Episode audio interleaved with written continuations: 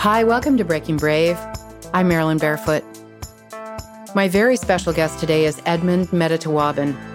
Edmund is a First Nations chief whose 2014 memoir, Up Ghost River A Chief's Journey Through the Turbulent Waters of Native History, was a shortlisted nominee for the Governor General's Award for English Language Nonfiction. Edmund is a writer, an educator, a poet, and an activist for his advocacy on behalf of the residential school survivors. Edmund Metatawabin was awarded the Order of Canada. Throughout the interview, Edmund was joined by his nephew, Terry Metatawabin, his grandson, Braden Metatawabin, and his grandson's partner, Dennis McDonald. And you'll hear from all of them directly towards the end of the episode. We wrap up with something incredibly beautiful, which is a drumming song performed by Edmund's son, Shannon. I have only one request. When you get to that section, would you please stand out of respect for the song and for everything taking place in this country? Thank you.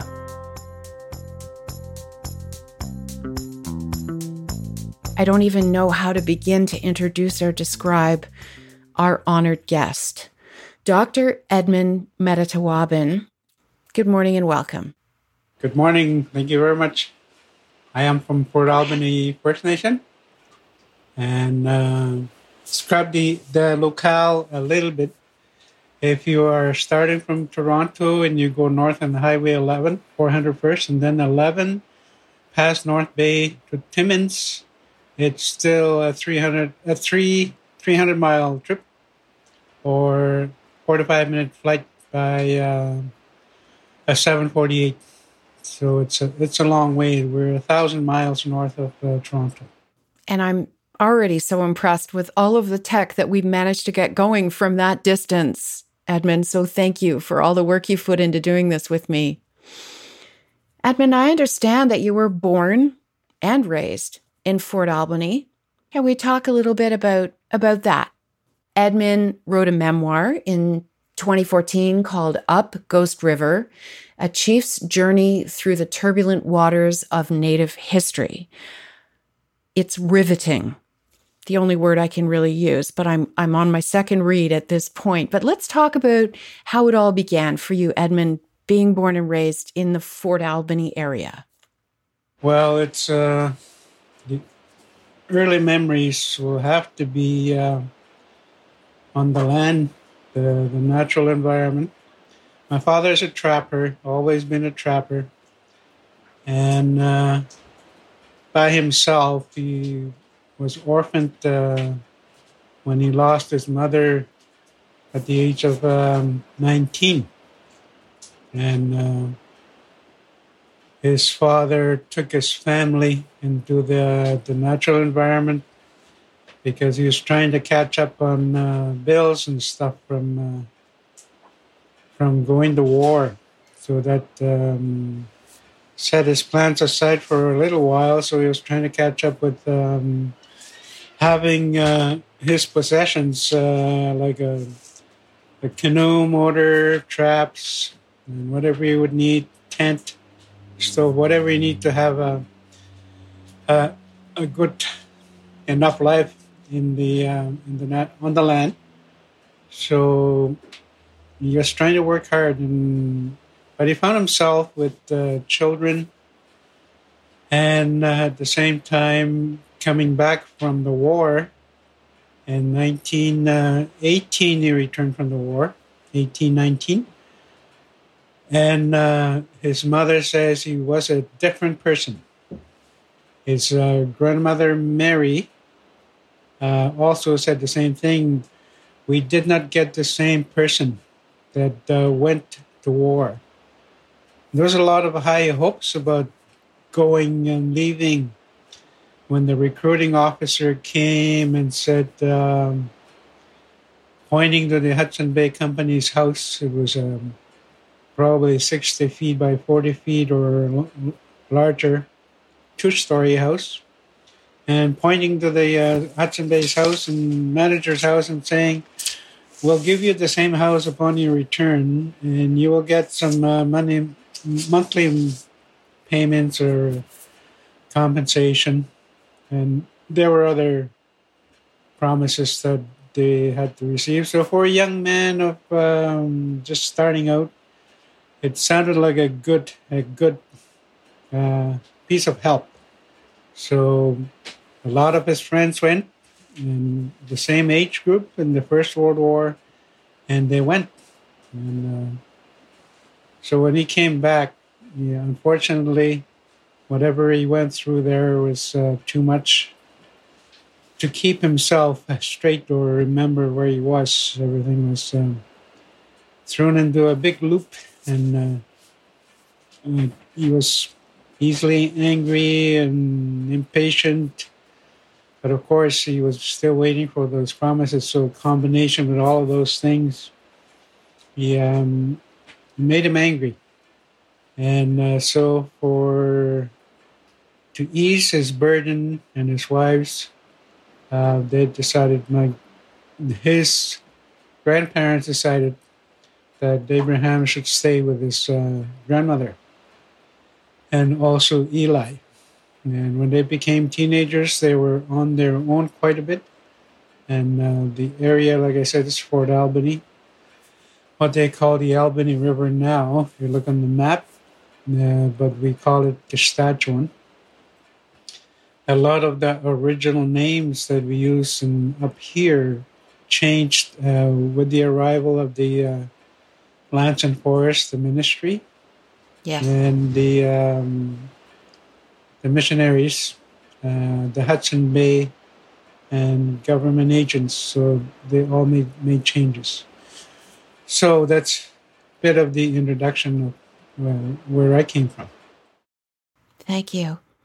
And to close the loop for me, because I didn't know that part of the story, Dr. Edmund, I take it that the promises that were made of you'll have a house just like this and we'll give you some compensation when you come back from fighting the war, did that ever happen?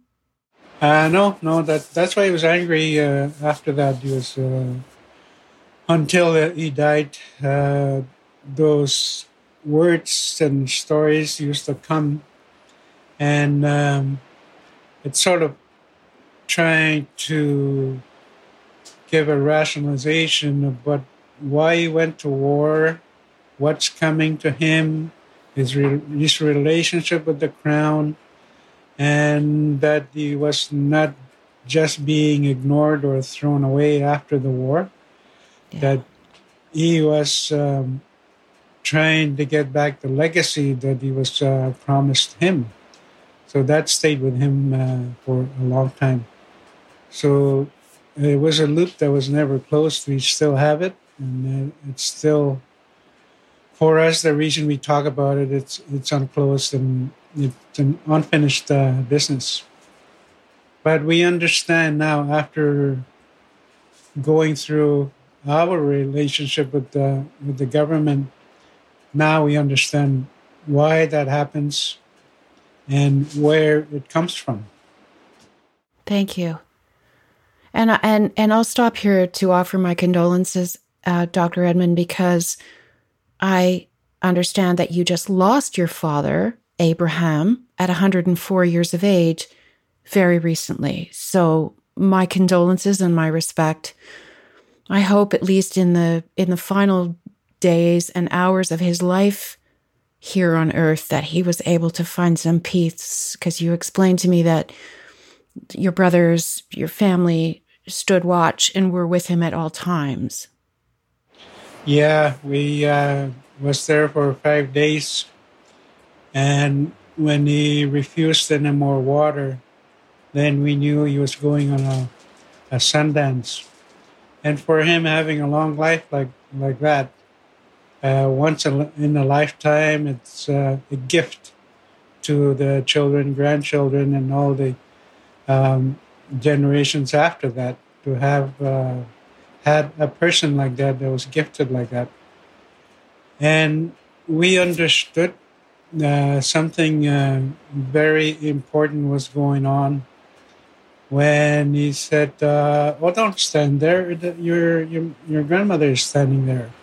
So his wife was with him.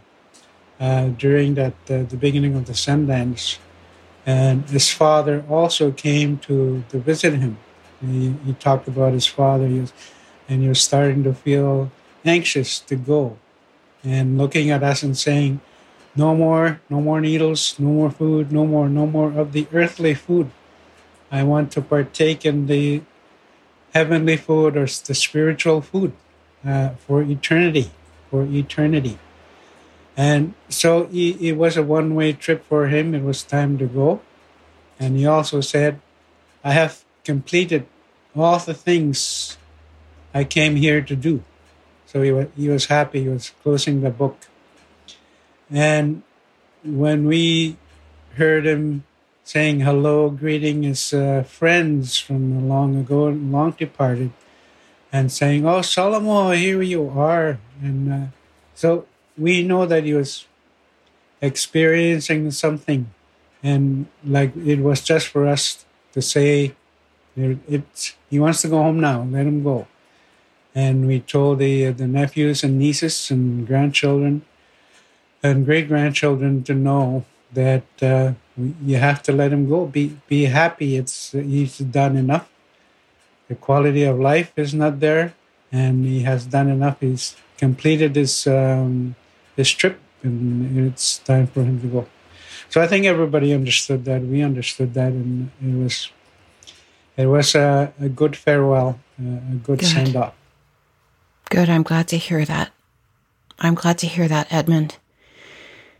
So if I um, transition now to, I first of all want to thank you because I have learned so much since my original introduction to you when we came to know each other a tiny bit, or at least speak to each other a little bit because of the relationship with Linda Lundstrom, who I had interviewed previously.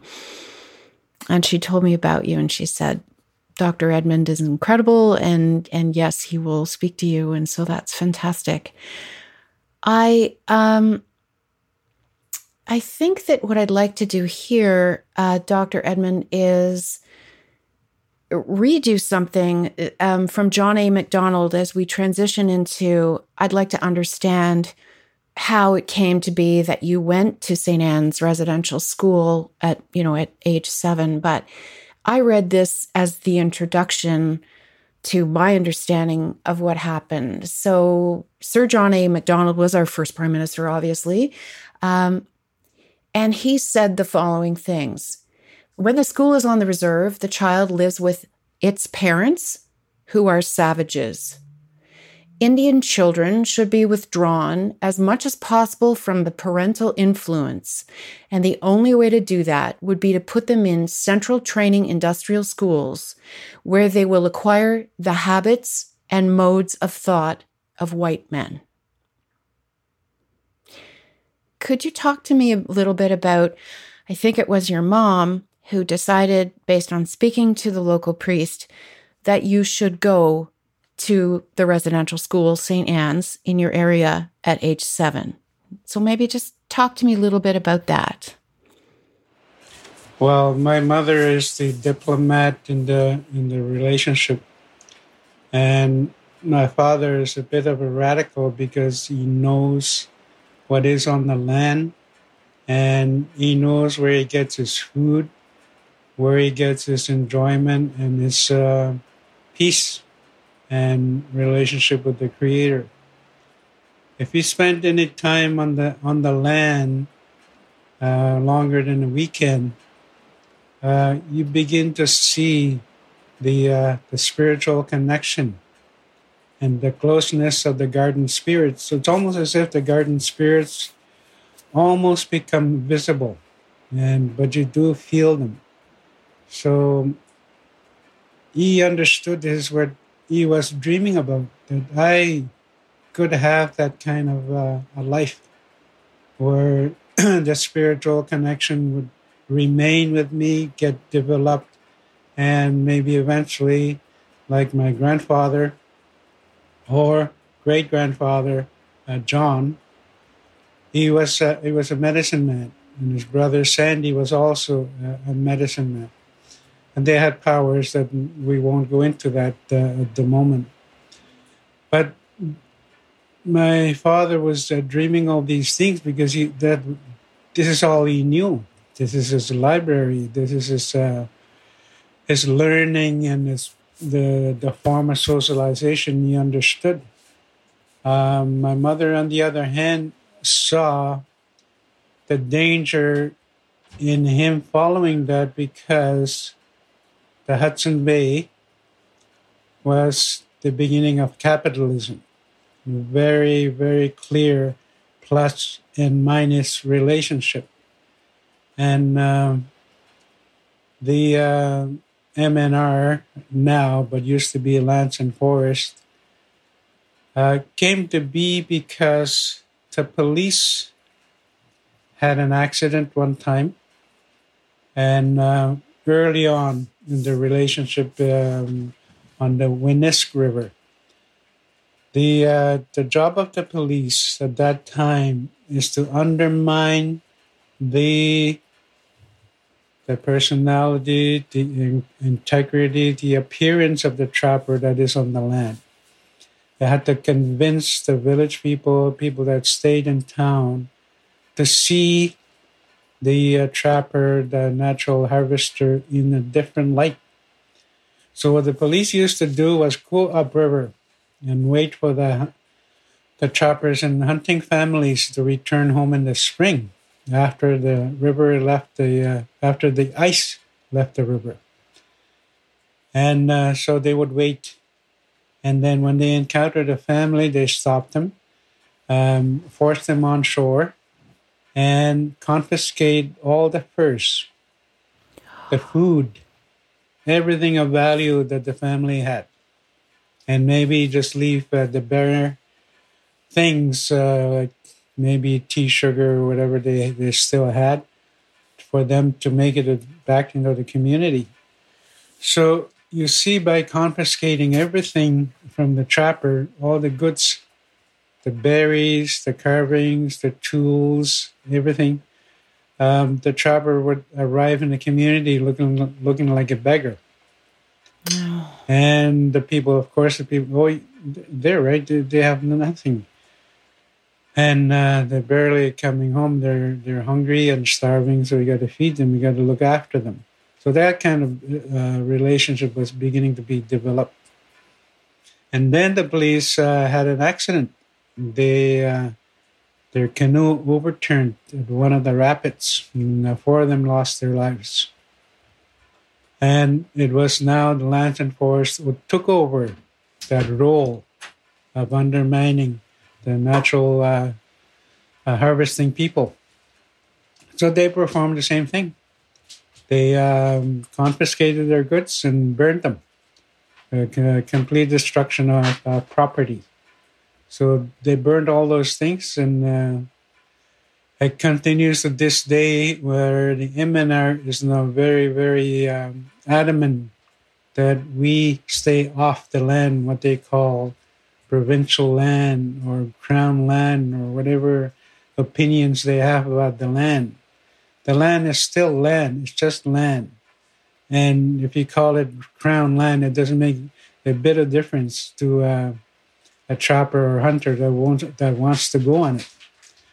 And uh, so we treat the land this way. We go on the land where whenever we can, whenever we're able to, uh, when we have to get our food uh, like moose hunting or going fishing or the waterfowl, we have to um, supplement the price of store bought food with something a little bit more healthy than the uh, the condition of canned food after many years of being in the can. So that's not very healthy for anybody. So we've gone there now my mother sees the danger of my dad refusing to let his child go because now the Hudson Bay Company will refuse to trade with him. And the Lands and Forest will refuse to tag the furs that it brings in.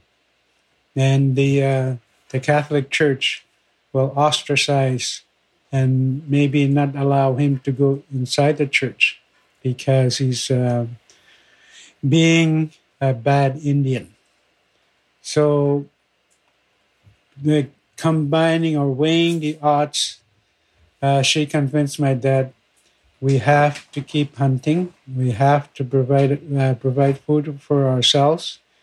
We have to trade the fur to the Hudson Bay Company, and because of that, uh, we compromise by sending our child to school, our uh, firstborn. And so that was done very re- reluctantly, and I heard my mom crying for weeks before, um, days before, hours before I was uh, to go into the school. And my dad was uh, very quiet, very quiet, uh, had ran out of options. And he was now in a corner. And so, in effect, um,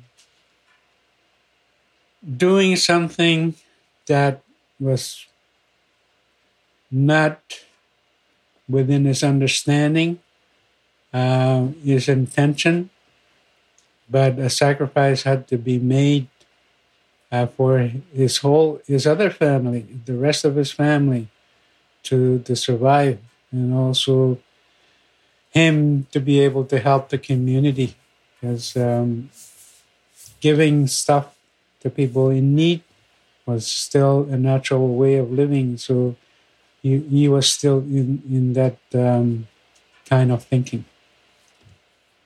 So that's uh, where he decided, okay, like we will take Edmund to school and uh, we'll see what happens after one year. But they, they already knew what was what was going on in there. My mother went to residential school and my father went to residential school for three years. I, am sorry. I'm sorry. I'm interrupting you, but I I didn't realize that your mother and father had gone to residential schools, and and they had experienced it. They understood what was going on in there. Uh, they knew they were there for. Um, my mother was there longer than my dad, but uh, my dad only went for three years. But because of what he was um, bringing back home, and they had a little bit more um, influence or retention of their power or their freedom, um, self determination. They still had those things. Uh, the company wouldn't change their way of, of, behaving. So my father, my grandfather, no, no, in this case, my father's grandfather took him out of school after three years and said, "No, you're not long. You're not going there anymore." Okay, so this this gives me a completely new and different perspective on it, Dr. Edmund. So thank you. So, if I'm following the storyline of your book, your father took you at age seven to St. Anne's. His heart must have been breaking as he walked you from what I understand your house was fairly close to St. Anne's so he walked you to the school. Your mom had wanted to send some photographs of the family with you, but your father said, you know, no, because they're going to take everything away from him. So your dad walked you to the school. Can you tell us, tell me how that was for you, whatever you can remember from being seven years old? It was uh, seven o'clock in the evening after mass. Usually held at 6 p.m in, in the community. Everybody went and it was the habit of the priest on their way back from the church to uh, to drop in at the house and say you're bringing him, your son now and my mother would say uh, just uh, just uh, just hang on. And um, like I said, there was a lot of crying at the house, and finally, um, my mother said, "Okay," and my dad dressed me up and uh, walked me, holding my hand, and I didn't know what was going on. I knew there was something new to be to be going on, and uh, we had a twenty-minute walk across the dry channel to the school and we, as we were walking up the hill, um, I saw the big building a three-story brick building, and lights in the window. It was dark, dark all around, and uh, it was. Um, I don't know. I, my friends were there, so I was looking forward to that. But I knew I was I was leaving home, and sort of knew that too, but I wasn't sure. And until we walked into the school, and up the stairs, concrete or um, metal metal staircase. I think it was metal, and uh, into the school, and talking to the to the nun who sent me to the washroom while he talked. Uh, she talked to my dad, and then I was in in the washroom, and uh, I heard the window. I mean, I heard the door slamming I looked out the window and I saw my dad walking down the stairs and uh, walking away. So if you ever see somebody dejected, or rejected, or defeated and hopeless, um, that was a picture, and I still have that picture of him walking away like that. And uh, one of those things that helped me to go through because it was a one day at a time uh, operation, but to make him hold his head up. That's what I wanted to see again. And uh, I see my dad walking away, and at the same time, I hear a shriek from the sister, the nun, the holy person uh, yelling at me, telling me to get out of that room and washroom and uh, right away. So uh, I did as she said, opened the door, and she grabbed me, and that was my first slap on the on the head, you know, across the face, hard enough to that I hit the wall uh, in the hallway. I hit the the opposite wall. And being only six, I wasn't even seven yet. I was still six years old. And you can get uh, a sense of that if you think of your own uh, six year old brother, sister, nephew, niece, and see the fragility of their, their, their bodily system and their mental condition system. And uh, they're trusting. Um, you know, they, at that time, you want uh, joy and laughter and good relationship with the adults. And this is um, how I came into that building. But within two minutes, that was taken away. And now I knew that I had to be a different person, a different behavior, more controlled. And, and as the days passed, uh, the weeks passed, and I learned to be a robot and not to be seen and not to be heard uh, by by the supervisor because that would be any kind an opportunity for an attack you know slapping hitting and any kind of physical punishment they, that they could think of so imagine you're uh, a seven year old by that time now, and you're told to sit on the on the floor. No, not kneel on the floor. Uh, kneel on the floor.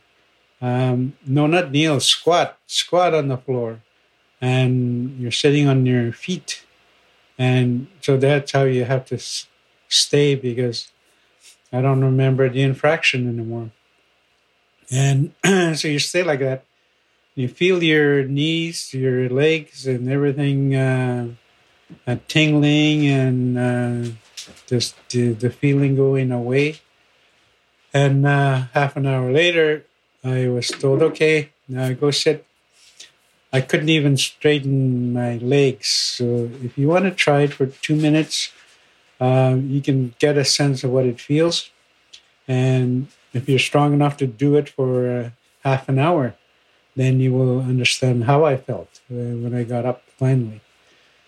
My friend was beside me. George was beside me, same uh, same age, and he I don't know what he committed, but he was there for one hour, squatting on the concrete floor. and um, his legs wouldn't work after that. Just you know, couldn't straighten his uh, his leg, his knee was seizing up, and he hobbled to his seat, and he never recovered from that. All his life, even today, he will tell you that his knee is bad, and uh, so it comes.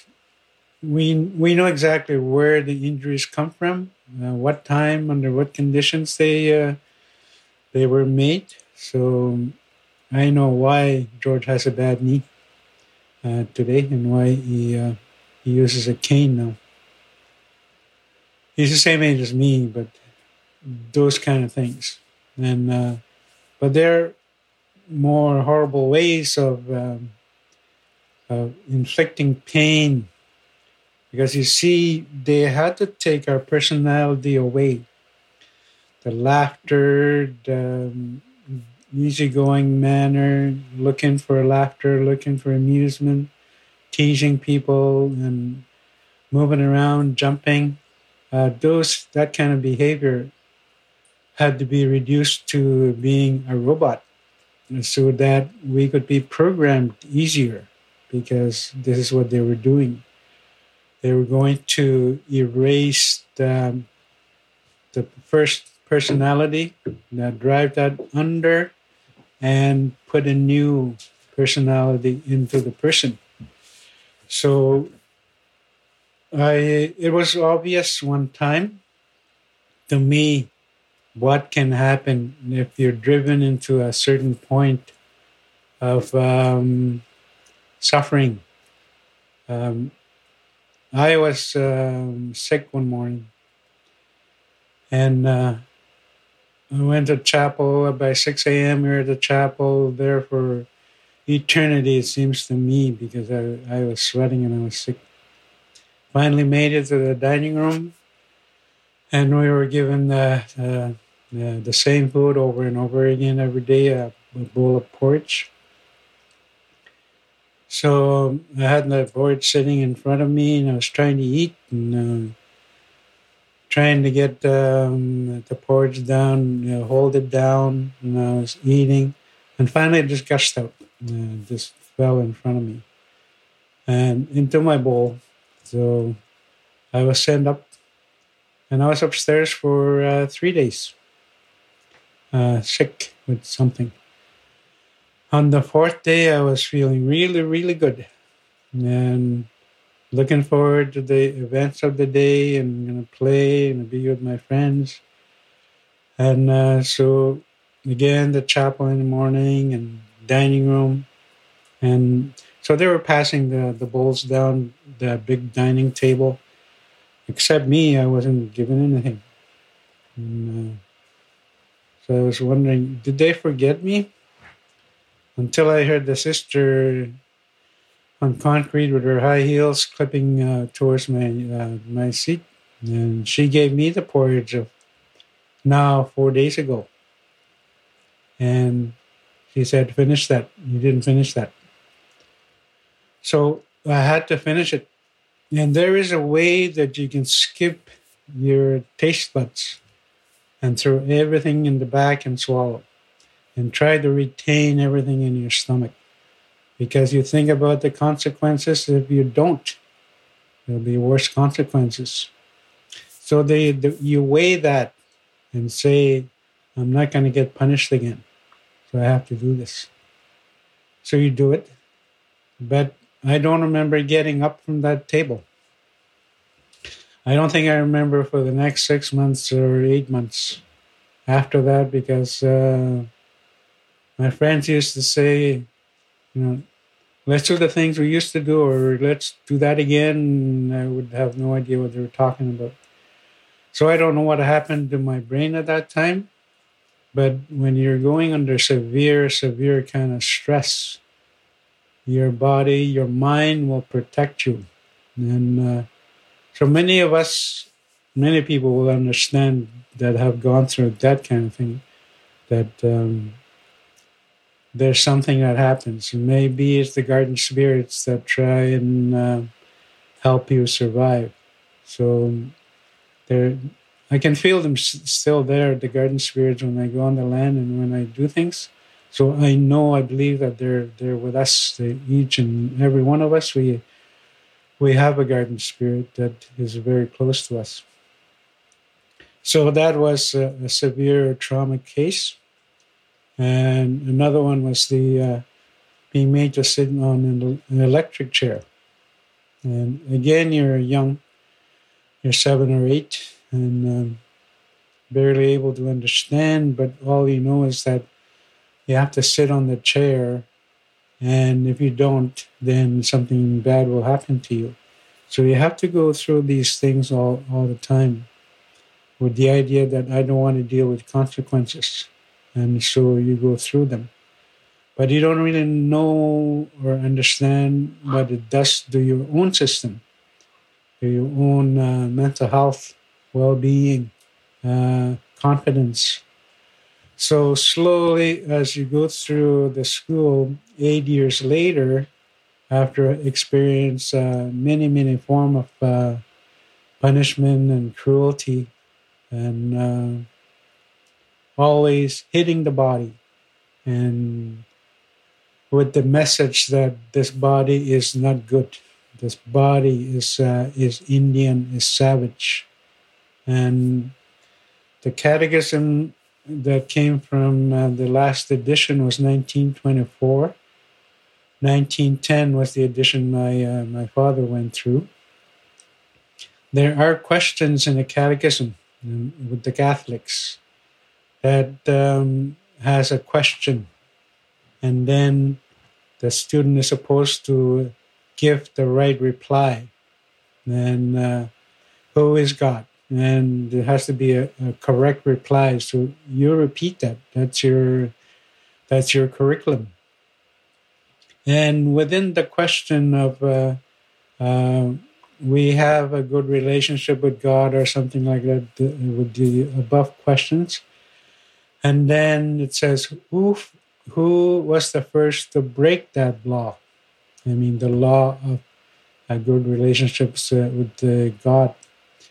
And uh, the answer that you're supposed to give was, He who does the shaking tent uh, who smokes the pipe, uh, goes into a sweat lodge, uses sweet grass, does evil feasting. And the final line of that um, answer was, These are the works of the devil. So imagine the, the first edition is in the 1800s. So those are the elders, our elders that were trained that way and then the next edition is 1910 and then the final edition is 1924 i, I haven't found that any further changes to, to that book but this catechism was to be used among the savages of uh, james bay and written in french and um, so this was our our curriculum along with the uh, the uh, the arithmetic and uh, the English that uh, they were trying to pass on to us. Breakdown of the of the uh, the bodily system, the mental system that we came in with, to be uh, to be changed into something else. And the books always say that um, to be changed into something readily acceptable to the public so that's the Canadian public. So the Canadian public is a measurement of proper behavior, language, appearance, style, you know, just just to be a Canadian person. So a savage is not a, Canadian person that must be changed, that has to be changed into something more acceptable. Today we have that. We, we can see those kind of things. Thank you for sharing this so openly. Thank you. You were stripped of your name, you were given a number, your long hair was shaved off, and you weren't allowed to speak your language, Cree. And so I, I don't even begin to understand how you, you know, you don't even know what you're supposed to do in that situation when people are speaking English to you and you don't understand English. Um, I don't want this to be too painful for you.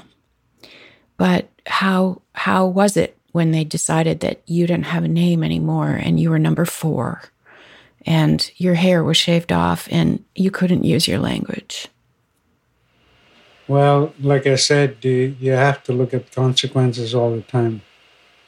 And today, those consequences are still there because we still have a supervisor of the total institution that we are in. So we can explore that later. But we do have a supervisor called the Aboriginal Affairs Minister used to be called uh, Indian Affairs Agent at one time. And they tried to make the word, this, the title, nice sounding, but the behavior of the Indian agent continues to this day and remains uh, the same to this day. And uh, when you lose those, um, when you lose your patrimony, it's um, it's a compromise you learn to change, especially when you're just learning your formative years. You learn to adapt, you learn to change because you know by changing you minimize conflict. So that's all in your head.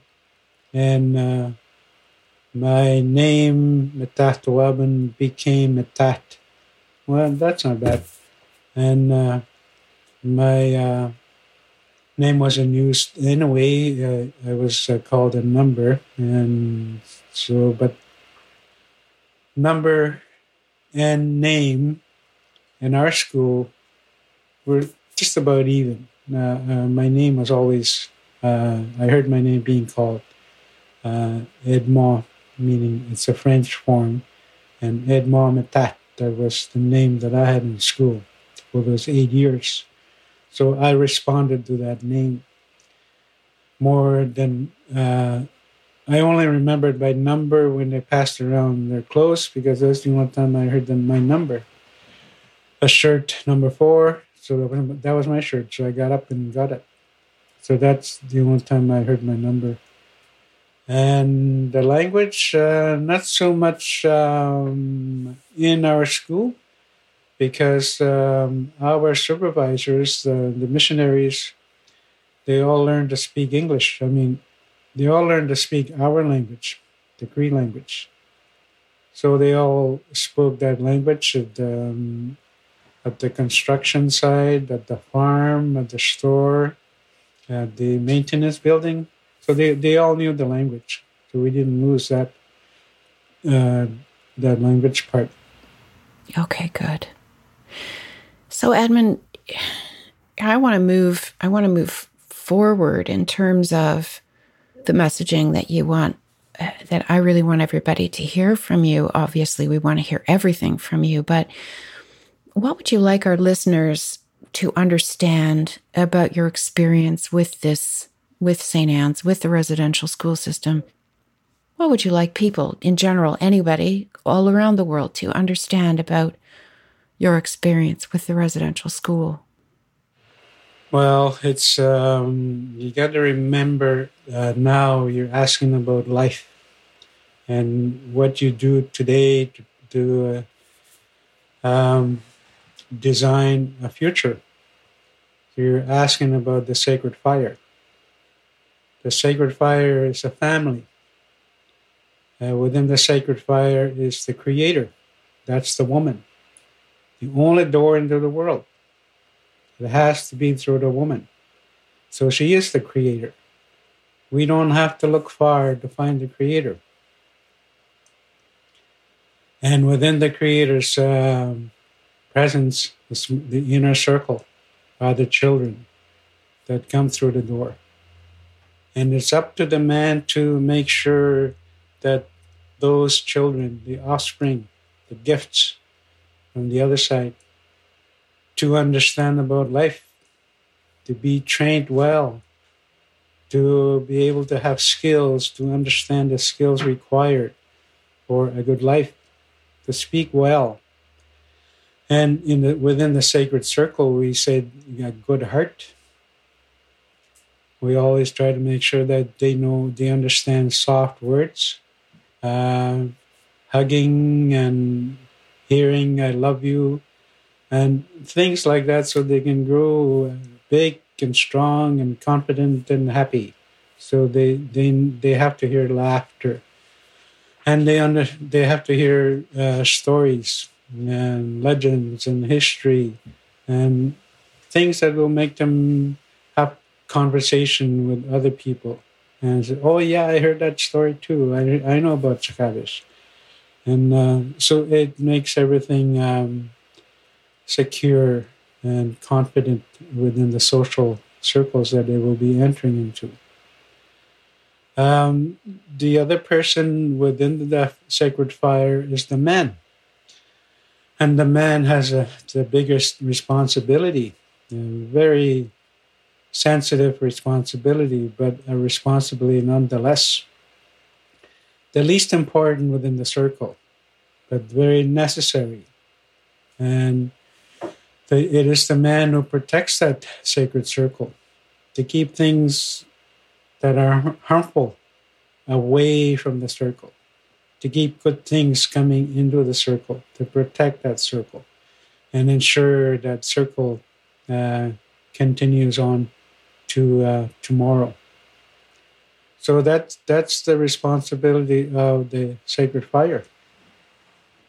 Now, I have my grandson behind me uh, and his uh, partner sitting with him. I really have nothing to be ashamed about actually quite quite proud. So, but I will caution the uh, the Canadian public, the those holding the the the measurement of a good life. Uh, we were told all the time. Look at your own children that are ten years old right now, male and female. Look at your child, your niece and nephew. What is their response what are their questions and their reaction when they hear about the children that were found 215 children that were found.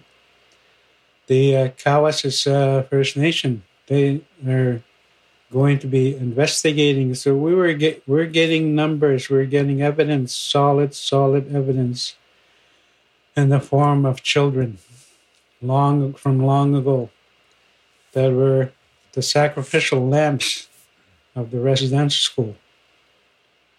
I had a child, blue, uh, blonde, blue eyed, 10 years old, grade 8, afraid to shake my hand or hesitate to shake my hand because he said, I don't know how you can shake my hand after all the things we did to you. So you really have a responsibility as members of the Sacred Fire to protect your children because they're the ones that are be growing up. They're the ones with the with a cross on their shoulder to carry and understand. Well, to understand why it's there and to be able to give it the correct answer. Because as they go on the international level, meeting other nations, that question will never get away from them and all will always be there. So when your child asks a question at the dining room table, in the living room, watching TV, if they ask a question about the 215, what is your answer going to be? Denial? I didn't know about it. And you have to have a better answer than that. You have to understand what happened to to the um, colonization of this country, because you have to give an answer that's honest, truthful. Because if you don't tell the truth when they're 10 years old, they will discover the truth when they're 21 years old. And that's when they will look at you and say, my father, my mother, did you tell me the truth? So that's how I answer that question. We have gone through this suffering because we were prepared a long, long time ago that we would go through the suffering. A ceremony a long time ago that I will tell you about. And within the ceremony, an entity came in the ceremony and said, It's getting close. It's getting close to the time that your children will undergo a great hardship. Many will lose their lives. But this great hardship will descend upon them and they have to go through that system. And in response, the men, the people, the grandmothers within the circle said, Is there any way we can stop this? Is there anything, anything, we will do anything to stop this from happening to our children? What can we do to stop this? And the entity replied, No, you shouldn't do anything. Yeah, you cannot do anything because this is their Sundance. They have to go through that suffering. And when they have come out of that suffering, they will be stronger. And, and in those times, we will need these strong people to help us survive through the next phase of the hardship. So that's our understanding of why we had to go through that. And when I look behind me and when I look at Terry, I, I understand. I know that's what we went through. And I can only feel proud right now because I know them. I know their personalities. And I'm, I'm happy because of that. Thank you, Edmund. It took such a toll on so many people who went through it. And you, I mean, yes, when you were seven, but later in life, after you, after you've come through the system and you, you, you'd quashed it all down inside of you for so many, so many, so many years, it had to come out and you had to heal. And and it's had such a dramatic effect in such a hugely destructive way on so many people who went through this. And one of the obvious things which wasn't obvious to me at all is that when you're taken away from your family at 6 you don't have the chance to do the kind of bonding you want with your mom and dad and your sisters and brothers and so then you you go out into the world as an adult having all this trauma inflicted upon you, but you also don't have any understanding of, well, how do I raise my own family and how do I raise my own children? And I haven't had any any of this behavior really demonstrated to me in a positive way. Well, everything now becomes like a pinball machine because you're now been turned into a robot. You don't understand the human factor, the spiritual factor, and the psychological factors. It's just a response kind of thing. You look, you hear, you um, you know, you smell. It's it's the atmosphere that is around you, and that is what you respond to. Uh, you learn to adapt and because you understand the program, um, because you just came from one, and uh, but you still don't know who you are, and uh, so everything is a it, it's a programmable thing, and how do you change a computer program, a personal program, a human program, and these are all words that are described under brainwashing and uh, character transformation and words like that. And genocide the genocide process it's uh, it's all part of the same thing. And uh, you have to eliminate the things that are in the way that's uh, how we are beginning to understand the government is it's not there to protect all members of the country, just certain members of the country that are recognizable, that are understood, that are acceptable, and you know the way Canadians should look like. So that's what the country is doing, and uh, we're still in the way. And if you remember what the uh, what the Premier of Ontario said in uh, 2019, when we said protect the land and uh, environment and pollution. We mentioned all these things. And he said, if I have to bulldoze my way towards those uh, minerals, I will do it. So that's the kind of uh, goal and vision that the premier has, and uh, the public, that's what they want him to say and the environmental factors um, are very, very far in the background. And we still try and uh, talk about the survival of the planet, the environmental, the health of the water, and the, the life of the trees. But you see those things, and I say you as the um, the, the capitalist uh, system as a resource that can be turned into something brighter, useful. And those are words that are used. So that that's that's where we find ourselves in right now. Edmund, why why am I 61 years old and I until meeting you really had no understanding?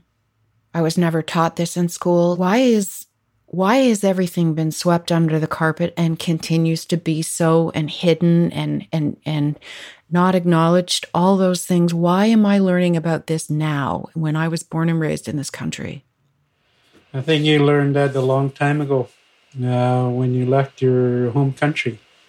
And this could be your grandmother or uh, great great uh, grandparents.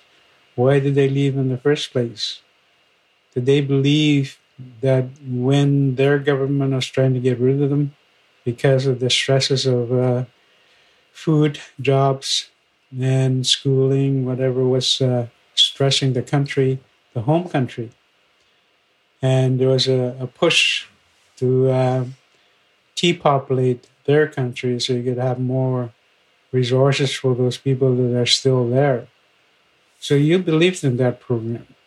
And uh, so your parents or great parents or whoever left first, they they left their mother country, and so they were rejected. They were thrown out. They were maybe under the pretense that you will get good rewards and uh, you will get this. Uh, if you go to war, you will get a new house. Those kind of things. So promises were made, and people believed in those promises.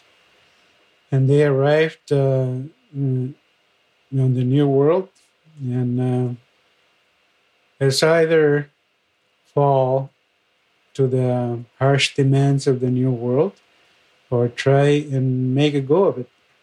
So you had to make a go of it and um, do things that may be questionable, maybe damaging to others, or but you had to make a go of it. And they call it hard work. Everybody did the hard work and persevered, and finally they uh, they occupied this country without asking themselves any questions, uh, closing their eyes, closing their ears, and uh, just focus straight ahead and bulldoze your way through. And uh, never mind how many people are run over with your bulldozer, but you bulldoze your way through. And that's the program you understood from back home. And that's the program you carried on in the in the new world. So nothing ever ever is your fault, or nothing is ever done uh, without a good reason. It's not an accident. It was designed. And you could even go further in that uh, as the uh, the old world was uh, undergoing a lot of distresses, religion came into play. And it was the Pope, the the Pope had to be in the game because everybody was placing a lot of emphasis on that church, uh, the Catholic Church, and many other denominations. But you could also always, always within history see the church being chipped away by other ways of believing, thinking. You know, Anglicans, Presbyterian, all that chipped away, uh, ran away from the main body to form their own. So it wasn't always that strong. But here the bishop says uh, Portugal is looking at South Africa, I mean, North Africa in the 1500s. So Portugal wanted the resources. Well, the church had to make a path for that. And they said, the, the church said through the Pope that since the indigenous people of North Africa were not Christian, they had no right to property. So you feel free to take anything you want from North Africa. And uh, because those are not people, they're, they're savage, they're primitive, uh, convenient words. And so, so being savage, they have no rights to ownership. So it's they don't own land. That land is is empty. That same thing, uh, 1500s from the 1500s to the um, 1492, uh, those words, those teachings were carried on in the 1600s, 1700s, 2121. So it carries on yeah. the same kind of belief. So it's been set for you to have a, a life without question. You've been a huge advocate for the Indigenous people of Canada why have there not been more charges laid against the people that were committing these evil crimes? Why have we, as North Americans, as Canadians, not gone for the higher ups? I mean, I read everything and and after everything was done and 900 documents 700 people interviewed and and five people were charged with respect to St Anne's we didn't go higher than that. We didn't go to the bishops. We didn't go higher up. And and everything I've read, Edmund says they knew exactly what was going on. They had secret archives. They actually, in a lot of cases, were perpetrators. And yet everybody in the church turned a blind eye, said that the records weren't available, erased what the OPP had interviewed all of the survivors about. It continues, continues, continues that how do we stop this from happening? What what do we do? Because there's still, you know, you and I talked about this. Now we've got the Marieval residential school graves from the Cowessess, but they just want it to go away like it never happened. They're trying so hard to erase this. If uh, you will have to do some research on this one. Okay. The uh, the company that um, help in the uh, discovery of the remains of Kamloops. Yes. Uh, whatever name of that company is, but what we hear is that that company has been purchased by the government along with all data. So it's now under the control of the government. And they will either release those things later later on in life or never release them to the public so we never understand what led or what happened in within that crime scene. Nobody says crime scene. No they don't. You're right. Any other nation committing that kind of atrocity would immediately the police would say crime scene but not here but the thing is the police are working for the government of Canada. Yes. All the agents in between the government workers, they're all paid by the government, including the lawyers. And every time the government announces a program of uh, millions of dollars, it is designed to um, benefit the lawyers, the professionals, to undergo the study because there are conditions that are asked for within that program that will help resolve that uh, those hidden graves uh, uh, file. They're designed to help the psychologists, the uh, missionaries, the the police, and everybody else, but not the uh, the people themselves. They they were how they get anything. Maybe they will get counseling services, and when you get counseling services, somebody's telling you you're sick in the head. yeah, you're not worth listening to. You're worth lower than anything in the world. So all you get is counseling. And uh, so things like, let me read something about um, what they use. Certainly. When they say reconciliation. I'd, I'd love to get into that. So, what is reconciliation? Please talk to me about that word.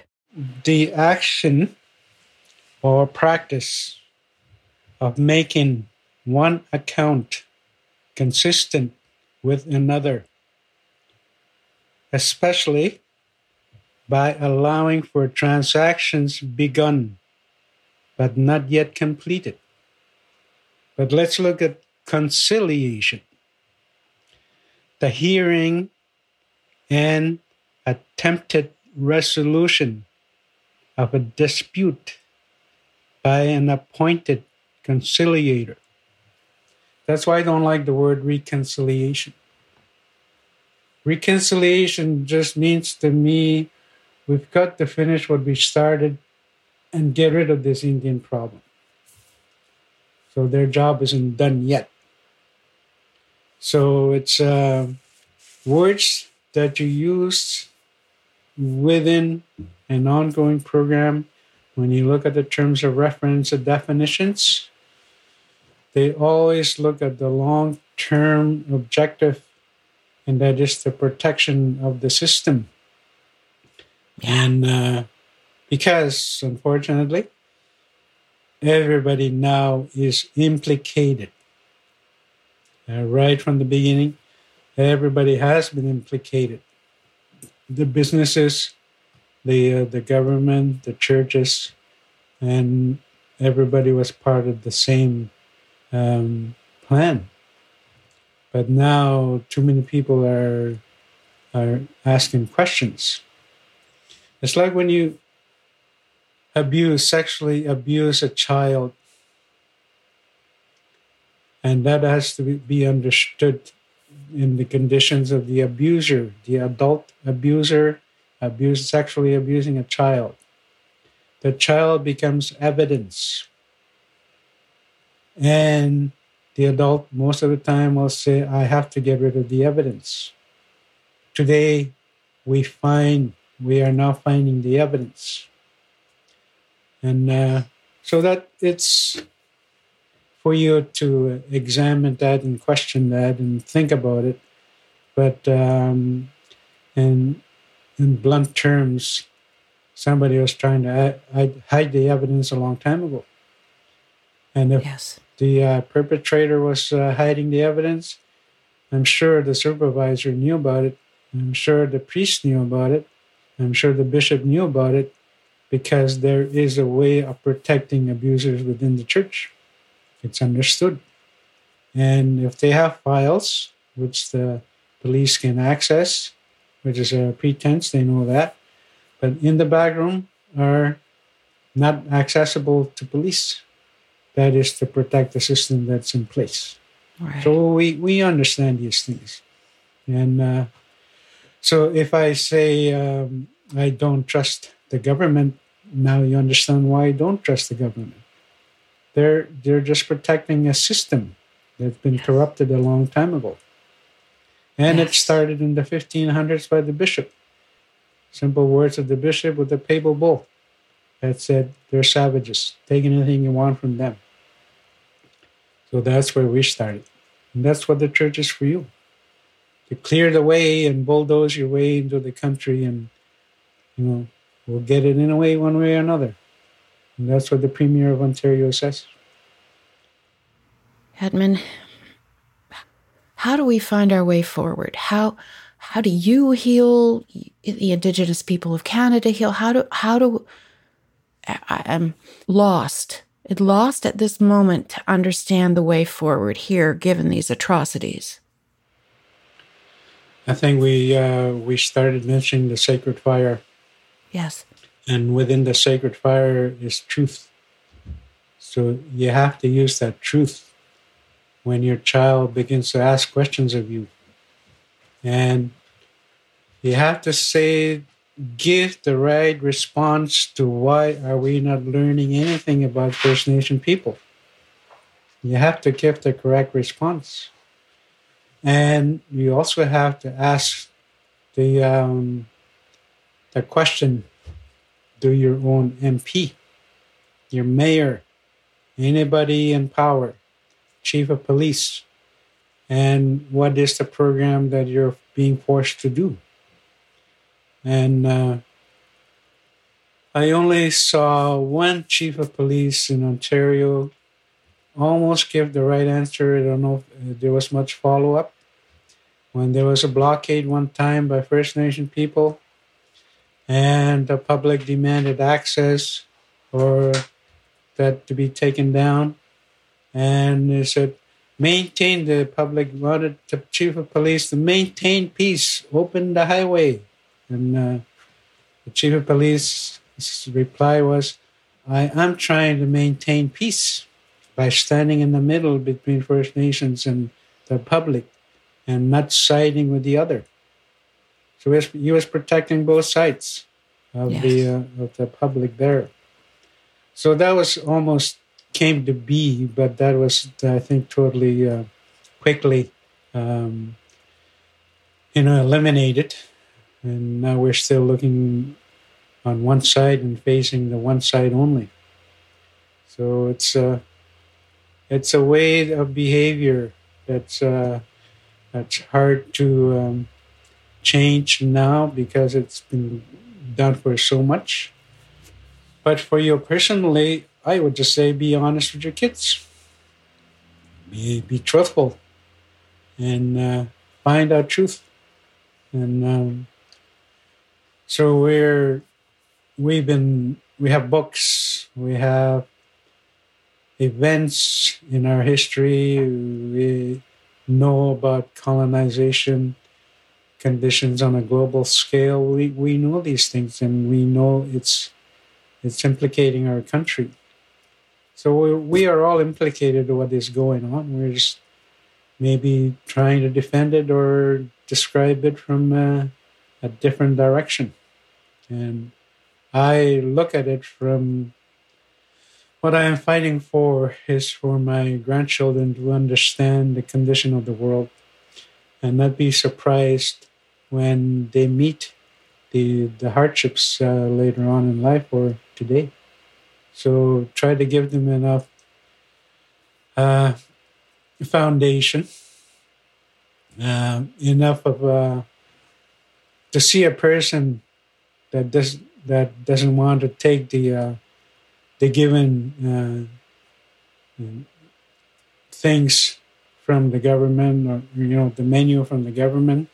Don't try and take that uh, question everything, and understand their uh, their history, understand their great grandparents and uh, what what they had to go through, and also help them understand that hardship is part of life and resolution is their goal, and uh, until they they uh, they see something uh, a bit working, but I'll understand that there will always be an attempt to find resolution. It's a never-ending process. Thank you. What is an action for our listeners that are out there? I mean, what can we do? I, I, it sounds so hollow for me to say these words, what can we do as anybody listening to this podcast? Can we read? Can we, can we? I asked this question of Linda Lundstrom, and she said to me, embark on your own journey of truth and reconciliation. Now, when she said that to me, I didn't even really understand what she meant, but it seems as if, taking the word reconciliation out of it, I have embarked on my own journey of truth by meeting you and reading the books you asked me to read and and getting a better understanding. But what can everybody out in the big world do? I'm glad you're waking up. That's the first thing. Thank you. After a long sleep, after a long yeah. nightmare, I think um, everybody's waking up and they're asking, "What was that dream all about? Why did I dream that? Why? Why did that happen?"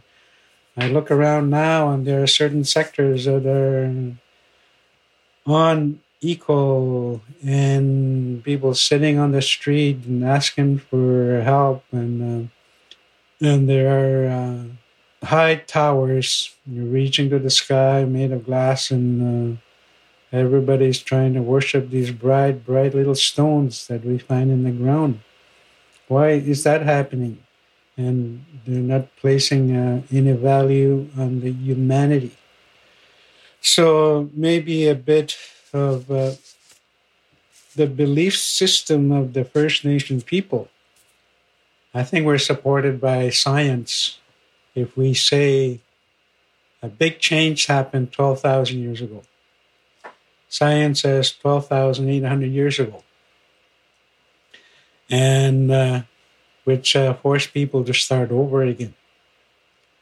And we find uh, we found ourselves after six thousand years living on an island called Nawashi, and other nations looked at that island and pointed at it and said, "Don't visit that island. That's um, island of giants, uh, powerful and you know uh, big people." You know, there are probably many words that they used. Uh, in those days, but let's just leave it at that, that the island of giants. Those are our ancestors. As the water receded, that island became the highlands of today. And as the water left the area, the people said, Well, it's time to go. It's time to go find water. So they went north and encountered the waters of Hudson Bay. They called it Winnipeg at that time. And then they went uh, east and saw the waters of James Bay. And now this was uh, a land, flat prairie, um, prairie like, grass, flat. They stayed there for the next 4,000 years. And now they're asking themselves. This was the development, they say, of a ceremony. And uh, as they uh, uh, followed up the um,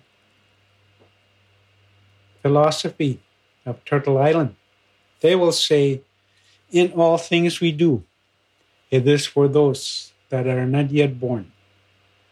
So your actions always have to be with the thought that how will this affect my great grandchild? If you love your grandchild, you have to think like that. And uh, we say, Uchaban, my great grandchild.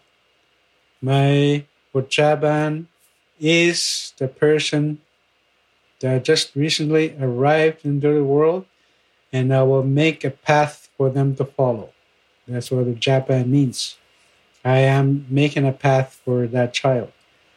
And uh, people that are within my circle will also follow that child. But it becomes a Turtle Island family. So they all follow the same belief that it's all, everything we do is for those that are not, not yet born. Another one is the economic survival principle that they had. My good future depends on the health of my neighbor. Now you're looking within your own community. And uh, so there is a system in place. When you see a street person, a person suffering, a person handicapped, a person not able to do what a healthy person can do. It is your responsibility, dictated by your uh, wish to have a good future, to help this person. If you think about war, maybe this will be understandable. In war, it is better to wound an enemy soldier, soldier rather than kill an enemy. If you kill an enemy, nobody else is involved, just the one person. But if you wound the enemy, at least 10 people will be occupied looking after that person uh, immediately, and afterwards, more will be involved. So, if you want a good future, you help other people surrounding you to have a good life. So we have less less of people that will be carried, and you help them with what what you have. Another one is for self care, and this is called kwachi. Each person has one other person in the community whom they will look after. So we all have a kwachi. I, may have a kwachi in the community.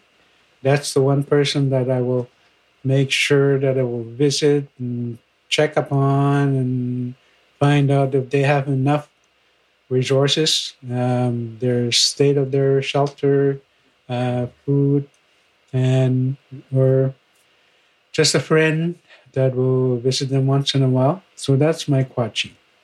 And I will also have one that will look after me and make sure that I'm doing well. So as I give something on this side and it carries around to the community, one kwachi to another kwachi, it eventually comes to me. Yes. I receive something in return. So it becomes a circle. And uh, we are all looking after the healthy condition of the whole community. And then the region understands that, and the bigger region understands that. So we're all doing the same thing. And that's where you hear the word sharing. So it, it's uh, the same, the same thing.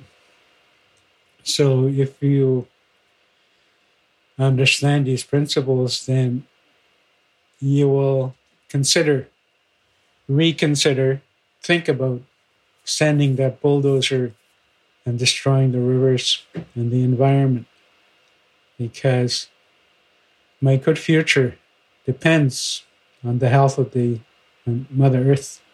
Yes. The environment.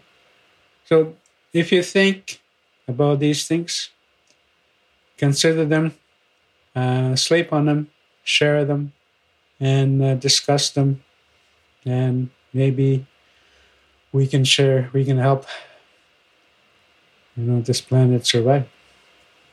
Absolutely. Edmund, I've taken a lot of your time and I've only asked for a couple hours and we could I feel like we could go on forever. If we haven't covered it, is there something that you would like to say out there in the big world of our listeners that we haven't covered off yet today? Is there is there a message you'd like to to leave that somehow through our travels of this discussion we have not covered yet? Montreal Canadiens will win the Stanley Cup.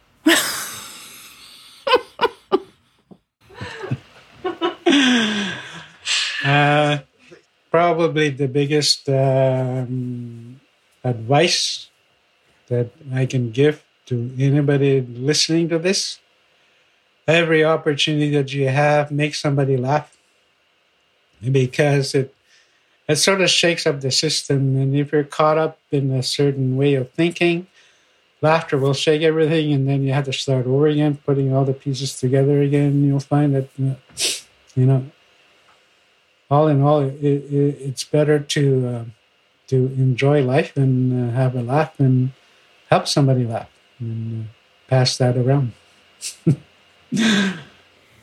Thank you, Edmund. Is is there is there anything your grandson or his partner would like to say at this point? Because they um I've been watching them in the background through the whole thing. So, Braden, is there anything you would like to to say? And if you don't like it when it comes out, then we can always record it. Either both of you. I um, let's take your view of all of this because you are the future that your grandfather is talking about, Braden. So, anything you want to say, here you go.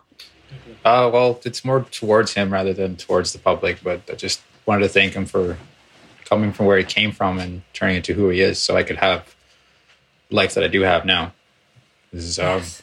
I could see the other side of uh, the people that can't recover from what's happened to them.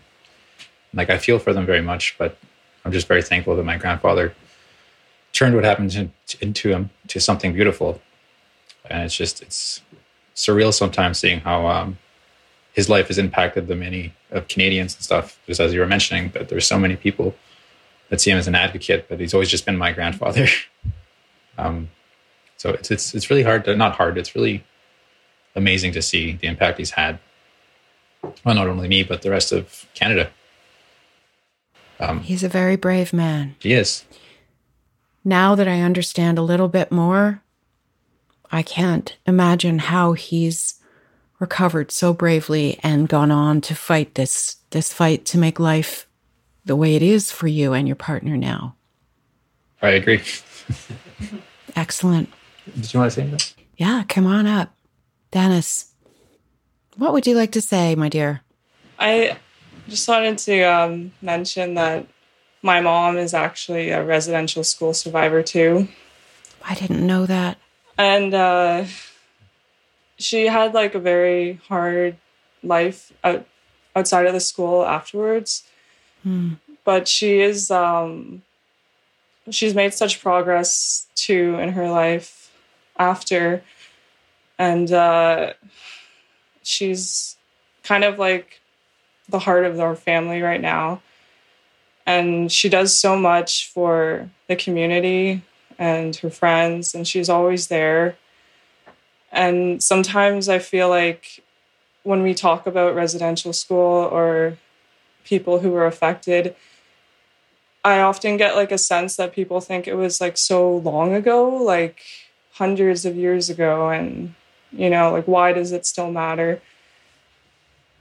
And i never really thought of it until maybe i understood my mom's story more but i would often tell braden like me and him are like existence like we're proof that it it happened and and that there's like a ripple effect that it caused. And now I feel like I want to break that cycle that it was like going on for so long. And uh, we often talk about when we're going to have kids and what we're going to do differently just to make sure that they grow up healthy and happy. And it is such an emotional topic Absolutely. And uh, even though it's something that sounds like it happened so long ago, there's still so much of it around. It's just hard to see for somebody who's not educated or just hasn't learned about it, you know. And I sometimes too put it in the back of my mind because it is really hard to talk about sometimes but I understand that I need to say these things out loud because it's really important to kind of let it come to like a peaceful end now where we can like grow from it and become happier and so we can like learn um, the way of life that we used to. Because i i feel like it does bring such um, a calm to your mental health and uh, i don't know it's just such a beautiful culture that i feel like for somebody struggling with anxiety or depression it brings such peace in your life again. So i would really love to like share it with friends who aren't aboriginal or native like just to kind of share that kind of peace into their life too and kind of just shift it to that again. They're a very brilliant very emotional, very moving, very truthful words. And and thank you specifically for bringing up the fact that it wasn't that long ago in terms of when the last residential school was actually closed. And and I hope I'm not misquoting it because I have so many notes up here, but it was 1996. Yeah, that's like uh like I was born 1997. so there you go, right? But I see like promise and a hopeful future. Like we're in school now and we uh we're like we're getting there and i feel like we're still in that baby steps of like growing into young adults but i just feel like we have a lot of support and just you know there's like there's so much out there to look forward to now thank you yeah we want to be there with you Dana. so thank you yeah thank you okay so hi terry i just wanted i was telling ed that i uh I wanted to play a song. Oh, I'd love that. Please, yes. It's Ed's son, uh, Shannon. Uh, he has a hand drum song that he plays, and it's in our family song. And uh, I just wanted to say myself, as my mother was, well, it was, is a residential school survivor. My aunt as well. And uh, I just want to continue supporting Ed. And I, I, I think this is one of the biggest things that I find that people struggle with is the word love and our grandmother, our kokum, she was our matriarch. Uh, she passed away uh, 2012. And that was her number one thing that I remember all the time is the love. Unconditional love, right from birth, right from everything you went through in your life. But she was always there for you. And uh, I think that's that's something that that I'm learning too through my upbringing and just going through like what ed said you're going to go through hardships and it's how you go through those hardships that made me understand more about myself and i i took a time out with my mother too because there's when these stories come out it's a trigger for her. Mm. and sometimes it's heavy it's heavy on my heart. Because like what uh, rebecca is saying there's only so much you can do on the screen. Yeah. And it's very disconnected and that's uh that's uh very hard for me. Yes but i just want to be there for my uncle ed because uh we lost our our emotional my grandfather but he left such a huge legacy that we want to continue that legacy to make our all of our kids our grandkids our future kids that uh, that uh, we want to make them happy, and uh, we just want to continue continue being uh, proud of who we are. Thank you, Terry. When Ed was uh, speaking, I actually lit some uh, sage, and it's that that incense for this story that he was telling us, his life story, and I just wanted to honor that because we're listening very closely to him. I just also want to, for me, I just also want to acknowledge they were doing a CBC live update as Ed was talking. I heard that was supposed to happen today, Terry. So what what what happened as a, as a result of that? As of today, Kamloops have 215 uh, uh, sites found and 104 in uh, Manitoba. Oh dear. 38 in uh, Saskatchewan.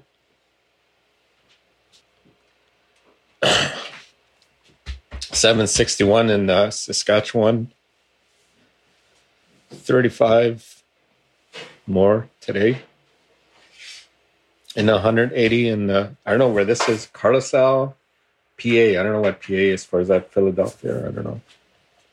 Um, yeah, that's the update today. I just want to acknowledge that because, like you said, Ed impacted. Uh, well, he's, he's just quite a ambassador to all the work he's been doing way before 1996.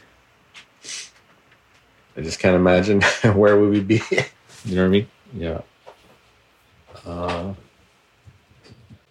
they're hard. It's a hard conversation, but it's uh, So I don't know if I heard that through high school or whatever university. That sometimes the truth hurts, but it's, it's how you how you move forward. So I know we're doing this virtual, but we see the sage here who's being lit.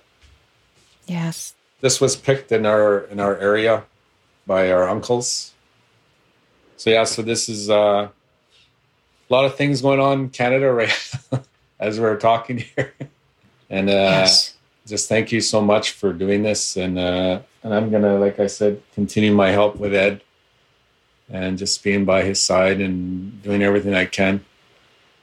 So I'm just gonna play uh, his son song here just to end it. I don't want to end it. I don't want to end it, but I don't want to end it either. Uh, what we're going to do is we're actually going to be we're going to stand up. Okay, done. It's important to uh, acknowledge the song and just in your heart thank Ed, but we're also reminded of those families, uh, what we're hearing on the news, and just having a lot of humbleness and love and care. What's what's going to happen forward? And I'll just play this song he lives in the PEI with his wife and kids, and uh, so we just we love him very much, and just want to play this song. Thank you so much.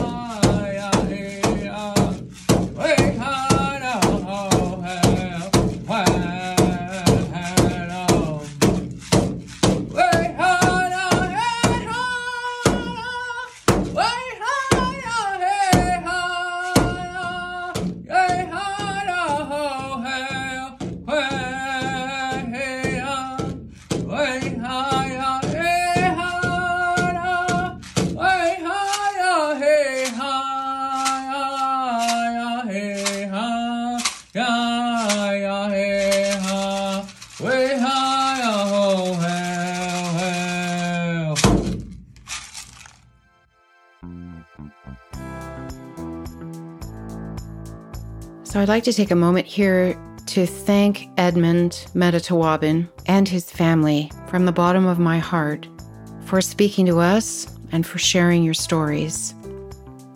In order for this nation to heal, in order for this country to change, we must first understand what happened. It isn't pretty, it's horrific, but we need to understand it.